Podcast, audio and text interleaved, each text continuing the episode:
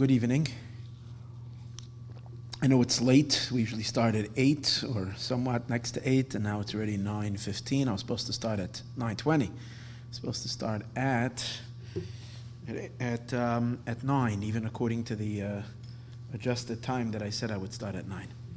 Um, but we're talking about time and timelessness. It's not an excuse because in order to touch the timelessness of time, you have to be accurately on time.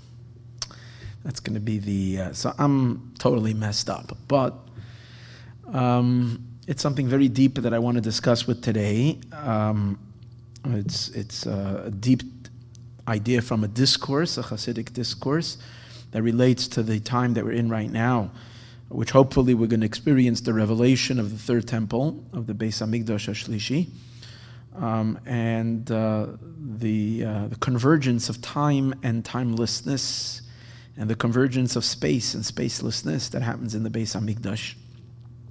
The nature of that revelation, the nature of the godliness and of the time of Mashiach which in the time of the three weeks, that's what we're supposed to be studying. We're supposed to be learning about the temple, about the third temple.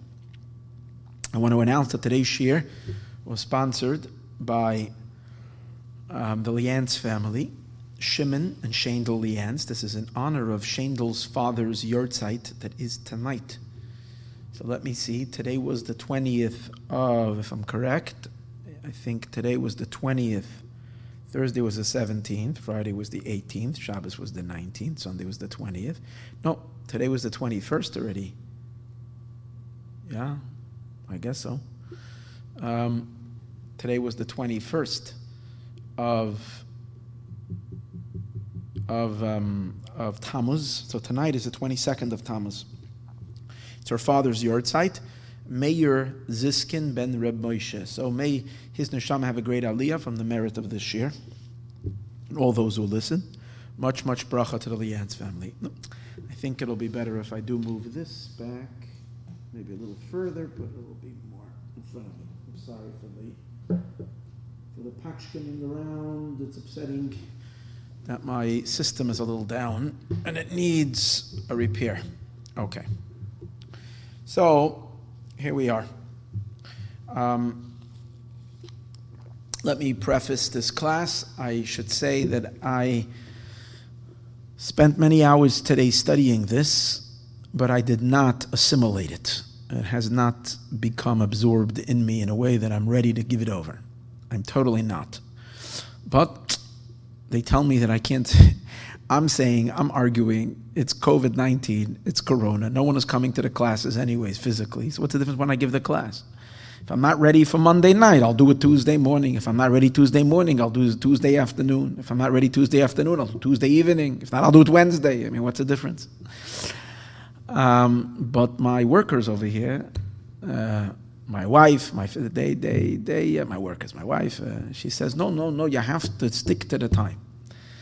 So, being that that's the case, I have to stick to the time. And they're right, because time and space is the way Hashem set up a system, is the world has to operate. Even though we tap into the timelessness, but we have to work dafka through and through the meticulousness in time do we connect to and converge time with time with what's beyond time. So, but the, the downside of that is that I don't feel at all adequate to, to give over tonight's class. So the first thing I am is I'm discouraging everybody from listening. and I'm telling you that I don't know, I don't know if I know if I'm going to, you know, if I'm going to make sense tonight. But on the other hand, sometimes the best classes came, come about when I'm not prepared, when I have no clue what I'm saying, and Baruch Hashem, then hopefully Hashem makes that you should uh, we can be a channel. So let's hope that that's going to happen tonight as well. The schus of all the participants, the schus of the one that the shiur is in the name of, the schus of the liances, the schus of I don't know everything, um, Mashiach that needs to come already. The schus of the teacher of this Chasidus. This is the Lubavitcher Rebbe. Now, by the way, I, how did I get to this discourse? This Shabbos morning, I, I, I just randomly picked a maamar to teach over here in shul. we usually learn from a different sefer, from the fifth, from the fourth Chabad Rebbe, Reb Shmuel. Shabbos in the morning, we have a tradition for years. For some reason, the sefer disappeared. We were away, we were out of shul for a couple of weeks, and I, I, don't know what happened to the book. It disappeared. I can't find it. Um, and uh, so this Shabbos, last week I did one thing, and this Shabbos I just randomly picked out, and on the, you know, on the drop of the hat, I opened the maamar that I never learned before, and I started teaching it. And it blew me away, just the beginning of it. Then I started. Then after Shabbos, I started reading the rest, and I get, and it, it, it was just too deep. It was way too deep, and I wasn't shaykh to, to, to understand it. I mean, I, I was tired. This, I didn't. I, it just wasn't going into my head. So then, um, Baruch Hashem, I Googled, see, all the help of today's technology. I Googled this discourse, and in the Googling of the discourse, I found this discourse online with a long explanation in Hebrew, of course, wasn't in English, with a long, long, very, very detailed and um, elaborate explanation. So I printed it out. It was like 130 pages. And I just sat for a few hours and I'm rummaging through all of it. I'm reading it. And the, the explanations are fantastic. They're just, they just they've done a good job in, in dissecting and bringing out uh, and explaining the, the deeper and harder elements of this discourse. And um, so I, that's why I, said I, I feel that I can teach. But in order for me to really have been reading, ready to teach it, I should really, what I should really do is now I just skimmed through the whole thing and kind of have, is to really think about it and read it again and again, two, three times, and then it can become like one with me, and then I can give it over. But that's not happening, and we're going to go to the shiur right now. So, with God's help, let's have a miracle. The maamar is called Gadol Yia Kavod Habayis Achroin Min Harishain. That's a discourse that was said in the year 1962 in um, the Shabbos before, I think it was said Shabbos Pashas Matois Masai, like this week, Shabbos Pashas Matois Masai, or maybe it was Shabbos Chazain, I'm not exactly sure. It was during the three weeks that discourse was said, and later in the year 5790, Tough, I'm sorry, um, not 5790, 5750, 5750, which is equivalent to 1990, in the summer, um, the Rebbe um, edited this discourse and he had it published not for the Shabbos in the three weeks, for, but for Shabbos Nachamu, which is the Shabbos after Tisha B'Av. And um, it's one of those discourses that I just mind blowing. And they, they, they, they, they redefine and restructure. It's not stam. You can see the Rebbe in this discourse is not just revealing Torah, he, he's like redoing all of existence. He's making the world, he's uncovering, peeling away levels and levels, gaining an understanding on the deepest points of, of reality in a way that has never been exposed before, even in Hasidus. That's what's so fascinating. You know, the Lubavitcher Rebbe comes after six of the greatest Kabbalists and teachers of the deepest mystical ideas, the inheritors of the Alter Rebbe, Reb Zalman of Liadi, who takes the teachings of the Arizal, and we know he was an Neshama that was sent down in this world, to be the pen of the Ari, to explain the Ari. Without Rav Shneur Zalman, it's very hard to really grasp the, the, the, the, the inner, the inner pnimius of the Holy Arizal. So you have these giants, and yet the Rebbe comes and reveals such an oimek, such a depth, such a mind-blowing depth in everything that, uh, in, in all the teachings that were said before, but that you don't realize it when you learn the teachings from the earlier teachers. You don't see it and he just like cracks it open, and and by doing that, he, again he restructures. It's it's literally it's it's bringing Mashiach in the in the conceptual realm in the in the and then it just once it's already in the conceptual realm once it enters into into the into the reasoning into the logic of time and space then it's just a matter of time until it unfolds in the material physical world in the literal sense, which we are hoping for should be happening any moment. Or rather, I should say, it's unfolding already now. Okay. Um, so, with, with that in- introduction, and again, if I don't finish the whole concept tonight, then we can always have a part, um, a part two, and um, conclude in part two. So bear with me. Okay, the, the pasuk in Chagi, where the pasuk says, "Gadol yiyah." Chagi is one of the uh, one of the Trei Asar, one of the nevuim, one of the neviim um, in the from the latter neviim. So after the destruction of the first temple, the Aibishter Hashem communicates with Chagi, and he tells him as follows. He says, Gadol yiyah kavod min harishin. It will be greater, the honor, the glory of the second temple will be greater than the glory of the first base of the first. I'm sorry. The honor of the latter temple will be greater than the first temple. Okay, as great as the first temple that King Solomon built, Shlomo Melech built, bias, the, the one later. Now the question is, what is it referring to? Which Beis Hamikdash is it saying that is going to be greater than the first Beis Hamikdash? Rashi learns and Mefarshim, and that it's referring to like the simple, it's referring to the second Beis Hamikdash. That the second Beis Hamikdash was going to be greater than the first temple. In which, in what sense was the second Beis Hamikdash greater? In many things we know it was not, in terms of the level of holiness and in terms of the miraculous presence of the divine, or rather the miracles that reveal the presence of the divine, the second Beis Hamikdash did not compare to the first Beis Hamikdash, but it was greater. The Gemara says in two things.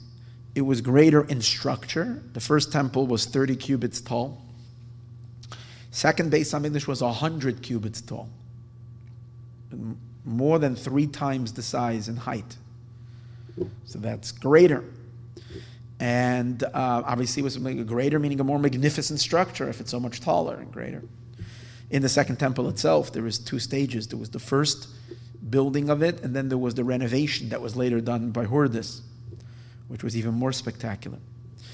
And also in terms of its duration. The second Beis Hamikdash stood for 420 years, while the first Beis Hamikdash only stood for 410 years. And that's what we mean that the second Beis Hamikdash will be greater than the first. The Zohar, however, interprets this pasuk, Gadol Yeh Kavod Abayis Achron Minarishin, that the kavod of the second Beis Hamikdash will be, sorry, of the latter Beis It doesn't say which one, it says the latter Beis Hamikdash will be greater than the first one, is referring to the third Beis Hamikdash.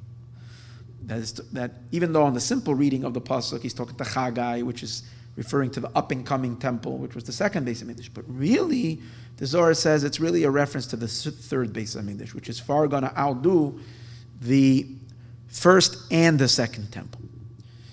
In what sense is the third Beis Hamikdash going to be greater, nicer? But the, what's the primary greatness of the third Beis Hamikdash that the first two are lacking? So, Bepashtis, the simple explanation is that it's going to be in its eternity. The third Beis Hamikdash is going to last forever. It's going to be a binyan nitzchi. It's not going to be a temporal, uh, a temporary structure. It's going to be an everlasting, permanent structure that's going to last forever and ever and ever and ever and ever and ever. So, those that are worried with the lasting of the planet, how long will the world last? Will the sun, ever blow out? Will we ever destroy the world? I don't know, with all the things. You don't have to worry.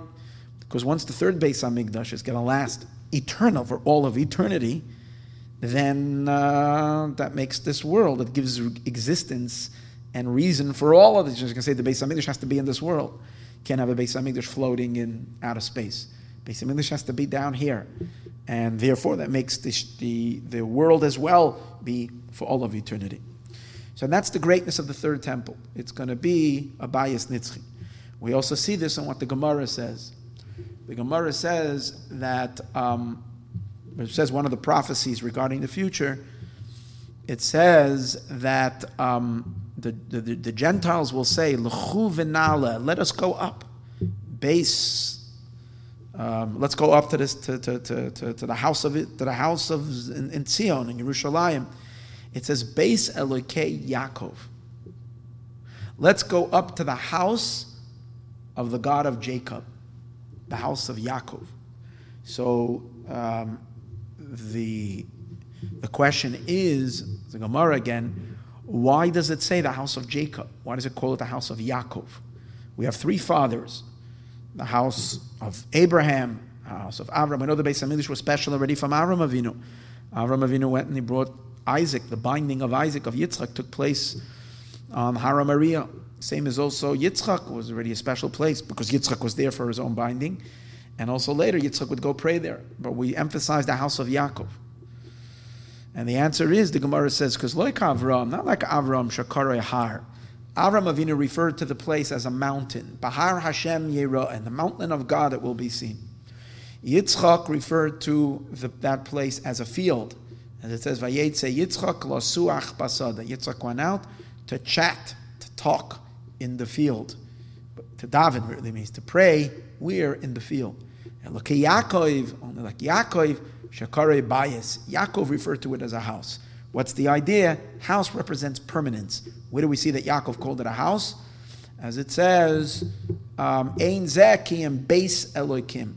This is the house of Hashem. When Yaakov woke up from his dream, he said, How awesome is this place? Ein Zeki and Beis Elohim. This is the house of God. Shar Hashamayim. And this is the gateway to heaven. Now, the fact, the, the idea that we're connecting the Beis Hamikdash, the third Beis Hamikdash, to the house, to call it the house of Yaakov. And by the way, the Mefarshim explained that when it says that this is Beis Elokim, it's Dafka, the third Beis Hamikdash that's in the merit of Yaakov.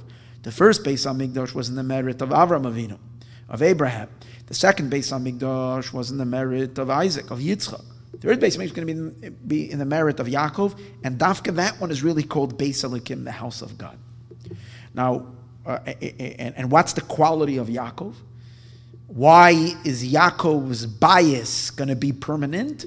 Because the midah of Yaakov is emes, and emes is permanence. The, the, the attribute attributed to Yaakov, each one of our forefathers um, actualized, personified of uh, one of the uh, one of the various attributes of Hashem. So Avram Avinu was the personification of chesed, of kindness. Yitzchak was the personification of gevura, of strength and of might, or a fear of God. And Yaakov was the personification of tiferes, which really also means emes. As it says, titain emes Yaakov. We give truth to Yaakov. That's why Yaakov is the person who studies Torah more than all the other others. He's the man of the Torah. Toras emes. Torah is a Torah of, of truth. And the quality of truth, the real meaning of truth is something that doesn't end. A davar she'en loy hefsek. Something that will never end, something that is goes on and cannot change. The real meaning of truth. Usually, you know, we, we think the idea of truth is it's not, you're not lying, you're not, all right, it's not untrue. But the real meaning of true, if it's, if it's really true, then it should be forever. It doesn't change. Truth doesn't change. Yaakov is the midah of truth, and therefore his Beis Hamikdash is going to be a bayis nitzchi. It will last forever, and hence the meaning Gadol Yiyakavad Abayas Achroin. The greatness of the latter house is referring to Yaakov's house. Its greatness is its truth, is that it's going to be nitzchi, it's going to last forever. Okay. So on the simple level we will now on the we will we can say the reason then why we need to have a third temple. And what's what was what was wrong with the first Beis Hamikdash and the second Beis Hamikdash is they were not Yaakov's Beis Hamikdash. They were they, they represented great godly features but they didn't express God's truth which is eternity and permanence and so on and so forth. Third Beis Hamikdash this is going to be the one that's going to be permanent going to be lasting forever. Because the other ones had a deficiency in their permanence. And the proof that they were impermanent was from the very idea that they're not permanent, that they, that they were destroyed. Both Batei Mikdash were destroyed. It lasted for a pretty nice time, a couple of hundred years. But the fact that they, they didn't last forever is a sign that they weren't permanent. So we need the greatness is the third base image, which is the permanence, which represents God's permanence and so on and so forth.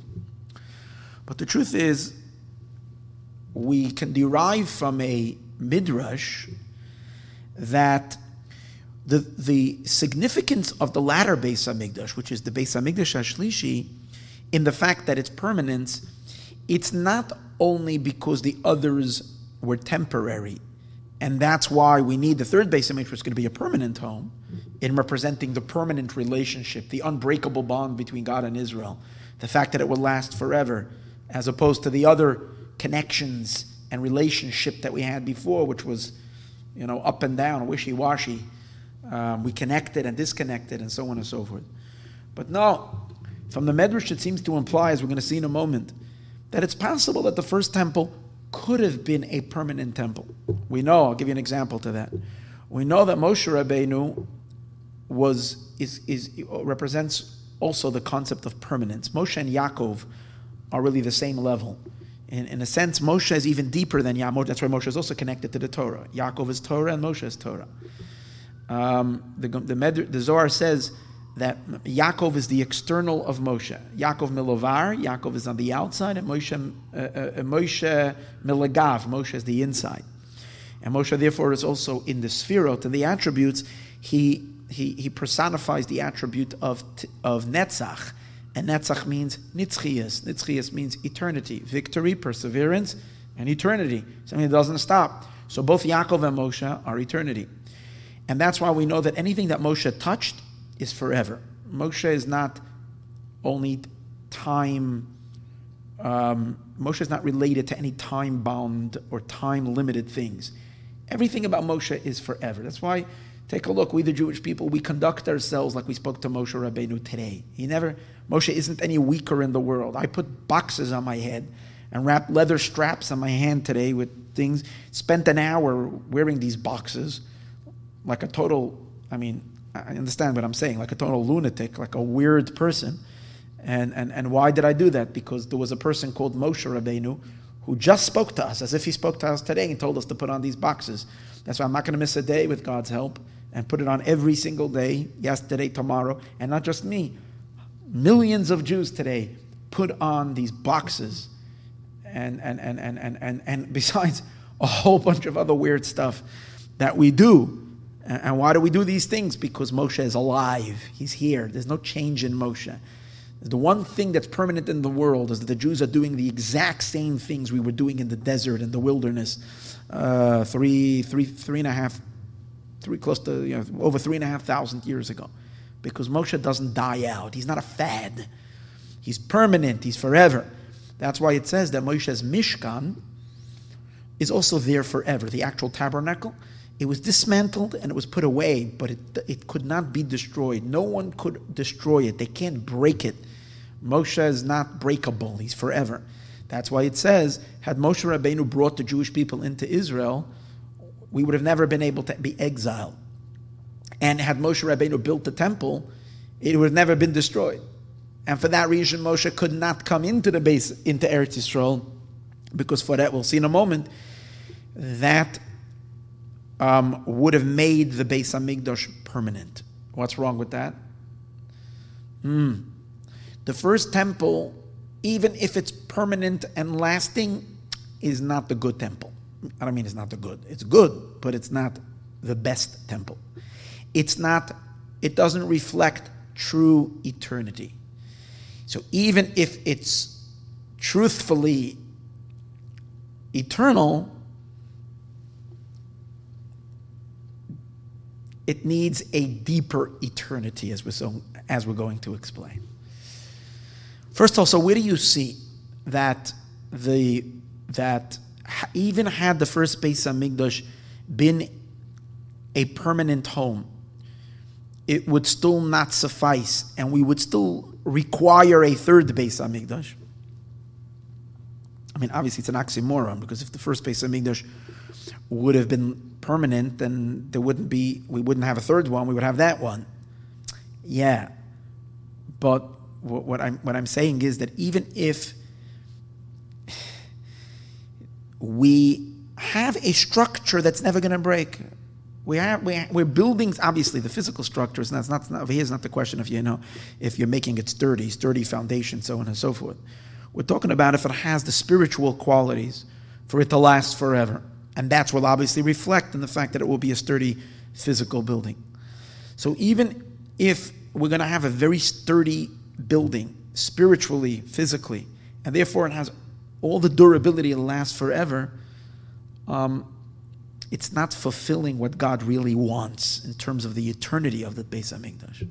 And we can't refer to it as the eternal temple. So that's why we have to make it that it shouldn't be eternal. Because we should be able to reveal the true eternity of, of, of the Beis Hamikdash. And that can only be in the third one. Where do you see that? So there is a medrash which says a certain comfortive, comforting thing, especially for us this year, because we've had our hopes up so high. We've been so excited for the Beis Hamikdash, for, for Mashiach, just a few months ago, at the onset of Corona, and when it came out, when Nissan came, and everybody was sitting alone in their Seder in such an absurd situation.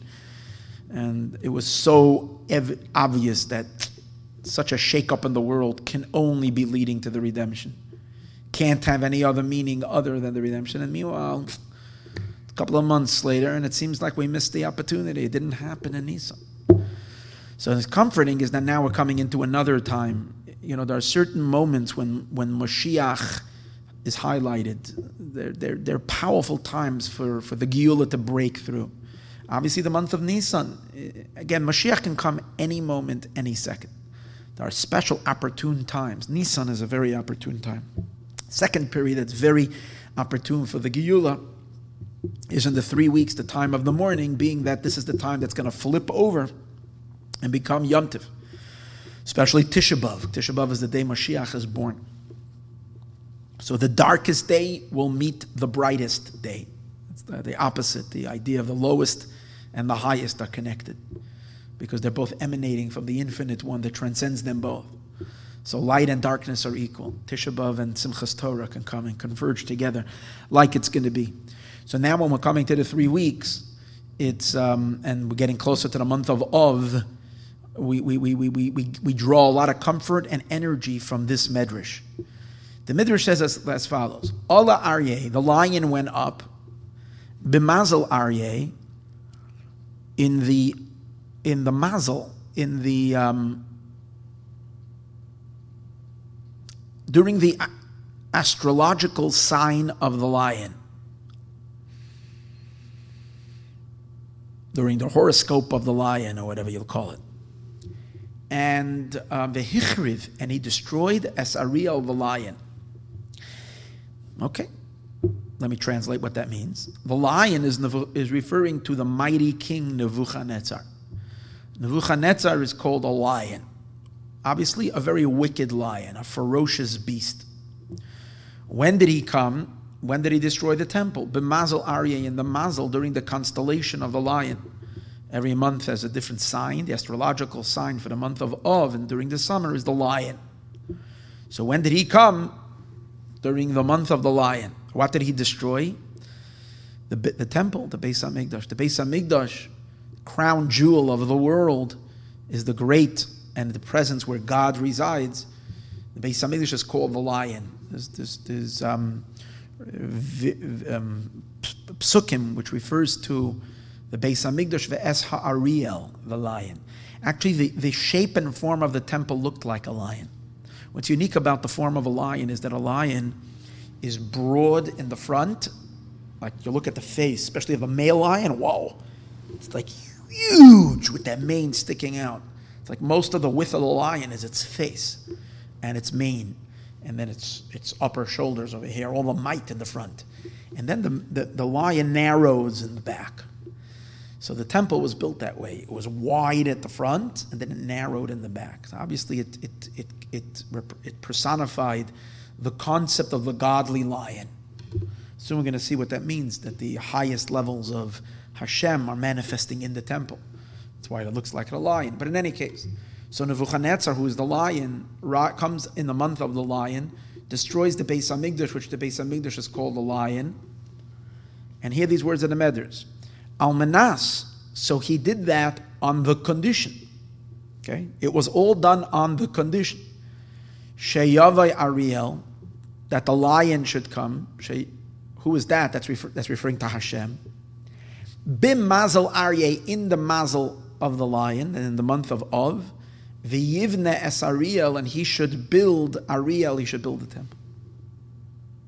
So first of all, what's comforting over here is that it says, in this Medrash at least, it says that the building of the, I don't know, coming Mashiach, but the building of the temple, the revelation of the third temple, happens in the month of Av.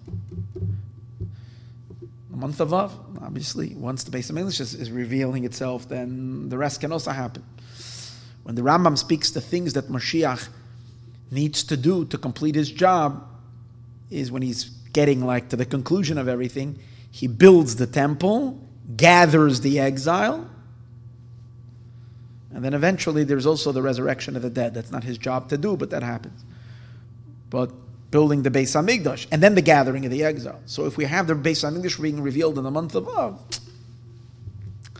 we're going to have already action after that in terms of the ingatherings of the exile. But when does it happen in the month of Av? Hashem, who's called the lion, like it says in the pasuk, Aryeh Shag Milo Yira, the lion roars, who's, who will not fear, referring to God. When will he come? The Mazal Aryeh, during the, the, the, the, month of the lion. The Yivna Ariel, and he's going to build the third Beis Hamikdash that is called a lion. Okay, so what do you see from this midrash? It's not like we perhaps would think. Why do we need a third temple? you need a third one because the earlier one was broken. The earlier one was destroyed. The first one uh, was destroyed. So now we don't have it. So we, we can't have we, the first one we can't have anymore. That one was destroyed. So because we don't have that one, we don't have the second one, we don't have the substitute one, so now we'll have to have a third one. Hopefully the third one will last. So then it's all out of a necessity. The first, the second, and not here, now we have to get the third. But the Midrash is saying, no, no, no, no, no. That from the very beginning, God destroyed the first one so he can bring us the third one. The lion went up in the, in the month uh, to destroy it for the purpose, on the condition. Al menas means on the condition, which means that the reason it's being destroyed is so that we, but hold it. If the problem with the first one is that it's not permanent, if that's the whole problem with it, you want to have a really good Beis Hamikdash. You want to have a, uh, you know, one that's not going to break and one that is fireproof. This woman is not going to break. It's going to be a lasting temple. So then don't break the first one and it will last. The only reason it was broken, it says, was so that Hashem should be able to build the third one. But if we're saying the quality of the third Beis Hamikdash is its permanence, leave the first one and the first one will be permanent. So, what do you see from here? That even if the first one would be permanent, it's not good, and we have to take it down. We have to demolish the first one to clear the space so we can build the third one. So, what does this tell you? That the eternity of the third temple is not just the mere fact that it's that, that it will not be broken. The eternity of the third temple is something much deeper. And that kind of an eternity we could not have had in the first Beis Hamikdash. And we needed to have that dafka in the third Beis Hamikdash. We'll understand this a little better by, by, by, by, by looking at the deeper element of the temple. You know, the, you know, we have the temple. The temple is obviously the objective, the presence of the divine in the physical world, but that's a reflection of our spiritual connection to God. As a result of our, of Am Yisrael, the Jewish people connecting to Hashem, and through that bringing the whole world into a connection to God, as a result of that, it manifests in the Beis Hamikdash. So let's analyze um, the state of the relationship in the first Beis Hamikdash via the state of the, of, of, of the relationship in the second and third Beis Hamikdash. It is explained in various places that during the first temple, the Jewish people were perfectly righteous. Now, I know that's not going to fit well with when you open up a Navi and you start reading the stories and you see all the chaos and all the sinning and all the idolatry and all the all, all that's going on over there. Doesn't seem to be a very um, it doesn't seem like it was a very tranquil time, let's just put it this way. But yet, with all the sins and with all the problems, it says the Jewish people were on a very high level spiritually. And um, therefore, they were called tzaddikim, they were called righteous. The greatness of the future Beis Hamikdash is that at that time we're not going to be we're going to have already a long history. See that was just in our infancy. We were just born as a people. We, we were taken out of egypt and you know god established a covenant with the jewish people. We came into the land of israel. It took a little while till we settled and we got you know we got our act together. We were eh, obviously a few hundred years we were able to build but it's still considered our infancy and even if we misbehaved we were still like a youngster you know? So we were considered still righteous. But then, now we have already a long history of ups and downs and of shattered, a broken, a broken turmoil in our relationship, a breakup, um, anger, wrath, suffering, pain, misery, rebellion, um, turning our backs on God, going through eh, all that we've been through. All that, after we take a look at all the prophets came and speak about how the Jewish people misbehaved and how God's so angry at us and how he kicks his beloved, who used to be his beloved wife, out of the house. And at first he like he's angry. then he realizes he can't live another day without her, right? So he he realizes he can't be bro- that this relationship will, will last. It will. It, it's forever. Eventually, that's the whole idea. It's a reconciliation uh, eventually God is going back to his first love, to the Jewish people. And he brings us back. And how does he bring us back? Because as with the Rambam says, that Hivticha Torah, the, the, Torah promised, and it's not just the Rambam saying it, the Rambam saying the Torah promised, it's in Parshas Nitzavim, where the Torah says, after all you've gone through, after everything you will be going through, you will remember me, God says. You will do tshuva. You will have a change of heart. And then we, I will bring you back, God says, and I will I will do good to you more than what I've done to your fathers. That's the messianic process. And the third Beis Hamikdash that Hashem is going to build. So what, on what level are we going to be then? We're going to be then on a level of the a penitent. We're going to be Baalei Tshuva. Baalei Tshuva, those who do Tshuva. Based on this, we can explain the reason why the uh, third temple is going to be a permanent temple. It's going to be a nitzchias house. Why is it going to be nitzchias? Because the difference between a tzaddik and a Baal Tshuva is that a tzaddik, you have no security. A tzaddik, a saintly person. So you can have a person who technically never sinned. He's a devoted um, servant He's always doing what he needs to do, refraining from all negative things. But you don't really know. Why don't you know? Because you know what's going to be tomorrow. Because we know that what, as the Gemara says, a yitzrei shaladam is gaber of b'chol yom. A person's inclination tries to prevail over him every day. So a person might be righteous today, like the Gemara says, al tamen ba'atzmacha. Do not believe in yourself ad until the day you die. So we don't know. You never know when temptation will hit. You never know when the person will. Famous story the sages tell us about Rabbi Yochanan Kohen Gadol. There was one of the great high priests. The person was a high priest for 80 years. Imagine that. 80 years the man went into the Holy of Holies. It was the holiest of Jews. And yet he became an apostate at the end of his life. Then you have Elisha ben Avuya, the Rebbe of Rebbe Meir, who was the Rebbe of Rebbe Meir, one of the great Torah scholars. And he, the, the, The evil inclination got to him as well. So a person can't trust himself.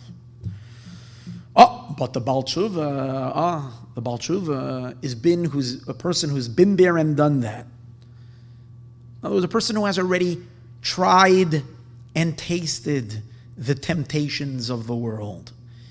He's already been around the block many times, has already sinned and done all the sins that are out there, and therefore has already experienced the darkness, experienced what, what it means to be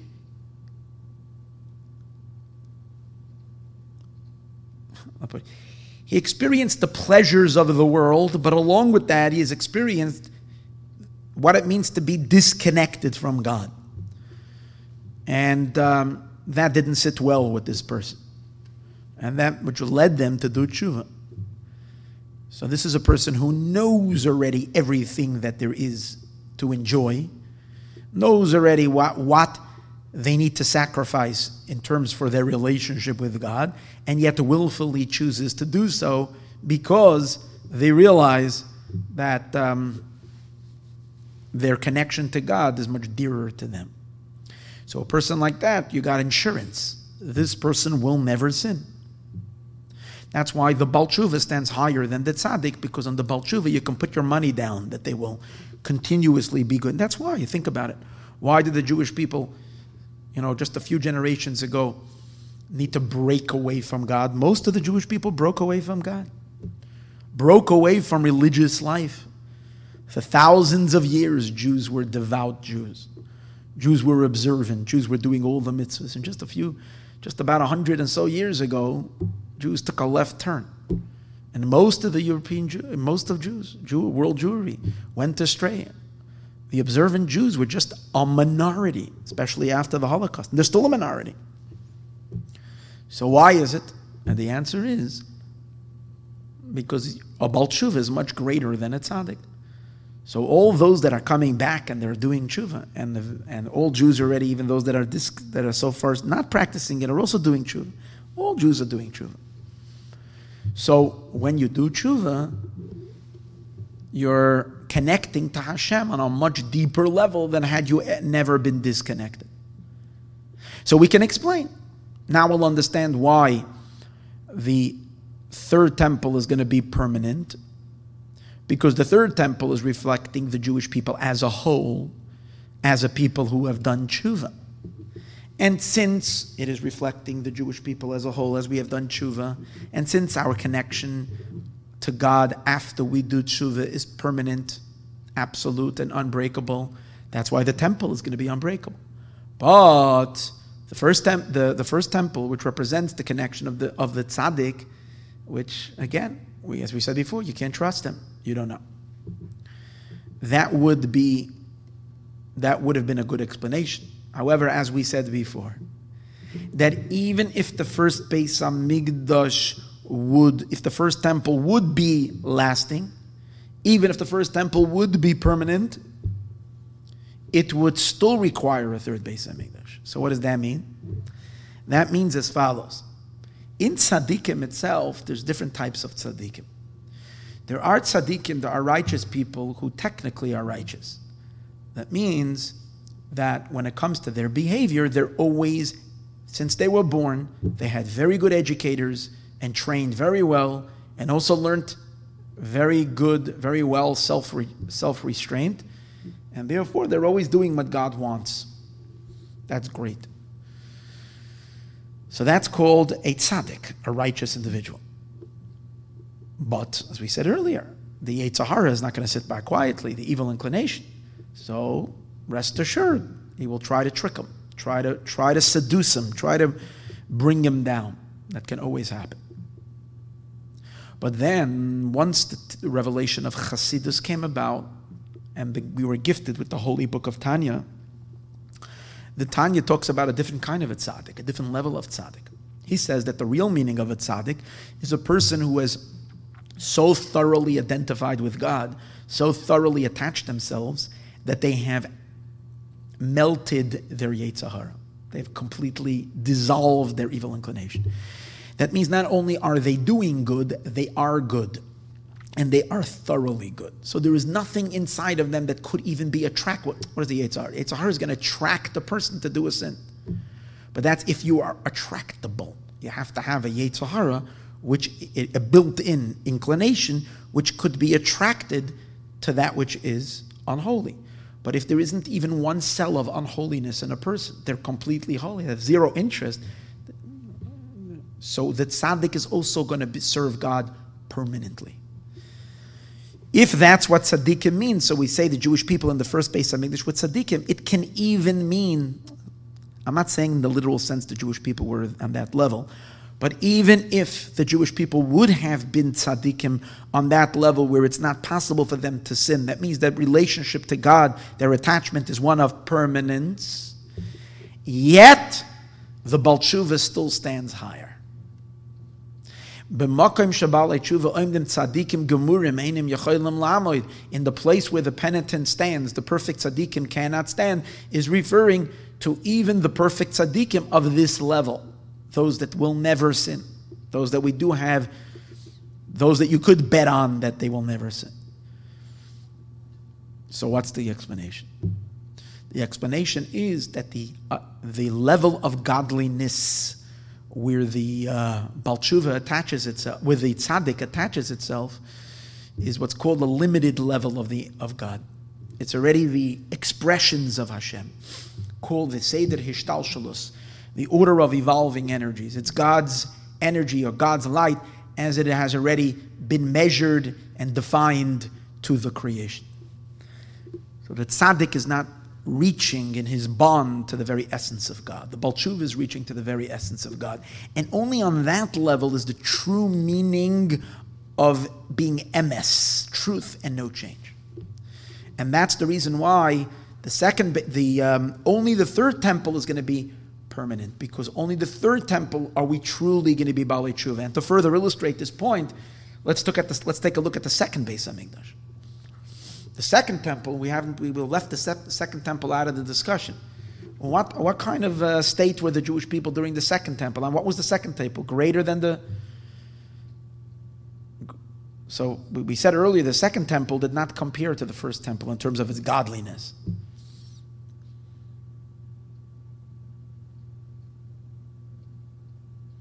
So we understand if the first temple had to be destroyed, the second temple also had to be destroyed. Especially, if, of course, because it was a lower level. Of course, it had to be destroyed to make room for the third Beis Hamikdash. But the truth is, the sages say that had the Jewish people, for whatever reason, that no, they actually used the word that it was it was fitting that God should make for the Jewish people when He brought them back in the, day, the days of Ezra. It was fitting that Hashem should make the Geula be as great as the first redemption of Yetzias Mitzrayim. And obviously, that and what would mean is that the Beis Hamikdash that would be built would be as great, or maybe greater even than the first Beis Hamikdash, and it would have been fulfilled in the second temple. This that it says in the pasuk, Yiyah Habayis the latter temple will be greater than the first temple. And as we've seen that there are those commentators who say that it actually means the second temple. So it could have been, and if that would have been the case, then the second temple, then the second Beis Hamikdash would have also been a permanent Beis Hamikdash.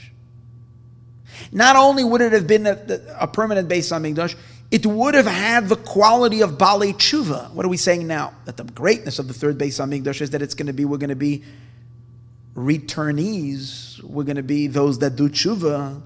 Well, at the time of the second temple, the Jewish people were also considered Baalei Tshuva because they sinned, they broke the relationship, and God kicked them out of, uh, out of Israel, exiled them, and, and now they came back and they're, re- and they're reconnecting. How they're reconnecting? Because they're doing Tshuva. So in the second return, we are already Baalei Tshuva. And yet, the second temple also needed to be destroyed. And the reason for that is because in Baalei Tshuva itself, there is levels. The tshuva that we're talking about which is the tshuva, the ultimate tshuva, is the tshuva of the of that currently is happening now to the Jewish people, and the and the um, consequential temple that's going to come as a result of this deep bond that we have with God now that we've never had before, even when we were Baalei Tshuva. So, what do we see over here? That there is levels in eternity. Even on the even even the level of nitzchias of the first base Beis Hamikdash could have been eternal. Nitzchias would have been eternal. It could have been. Again, it wasn't, but it could have been eternal. It wouldn't suffice. As we said earlier, we have to break it and make it not be eternal so that we can get a greater temple. A higher level would be the second temple, which was already the level of Baalei Tshuva, which is higher than tzaddik. And that temple would have been a permanent Beis Hamikdash. Yet the permanence of that temple would still not have expressed the ultimate permanence and the ultimate bond between Hashem and the world, between Hashem and Hashem and the Jewish people. It will only be in the third Beis Hamikdash. So we need to understand what is the difference in Nitzchias? What is the difference in eternity? What kind of eternity could we experience in the first temple, and what kind of eternity can we experience? Will we experience Dafkin, the third Beis Hamikdash. So I am going to take, I am going to um, take advantage of the fact that Baruch Hashem, I spoke for about, not an hour yet, but about 15 minutes. And I will. Um, make this shiur part one so that I can give you a much better part two than I would do than I would do now. But I do want to say, I'm just going to share with you the nakuda, the point of it, just a little point, just to whet your appetite. And as Hashem, uh, tomorrow night, I'm going to continue. So, um, ju- ju- just the point. The point is that that the real meaning of eternity and permanence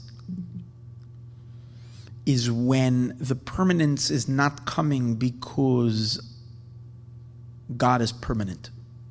And because he is revealing himself and he is permanence and his his revelation and everything he touches is permanent.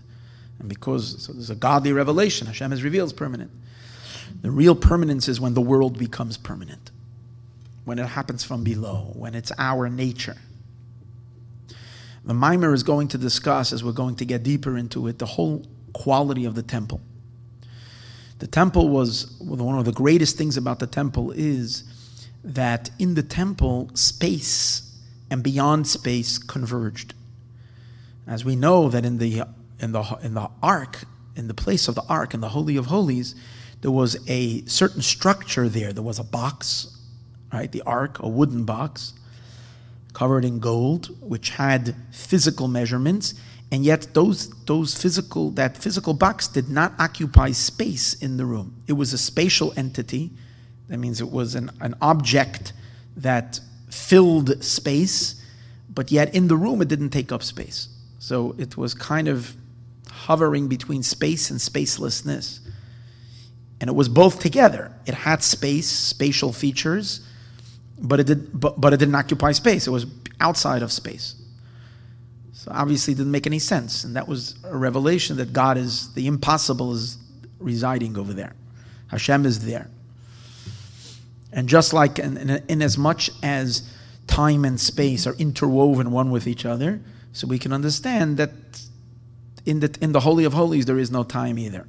Or rather, that time itself is beyond time, just like space itself is beyond space. That happened in the first temple and it happened in the second temple.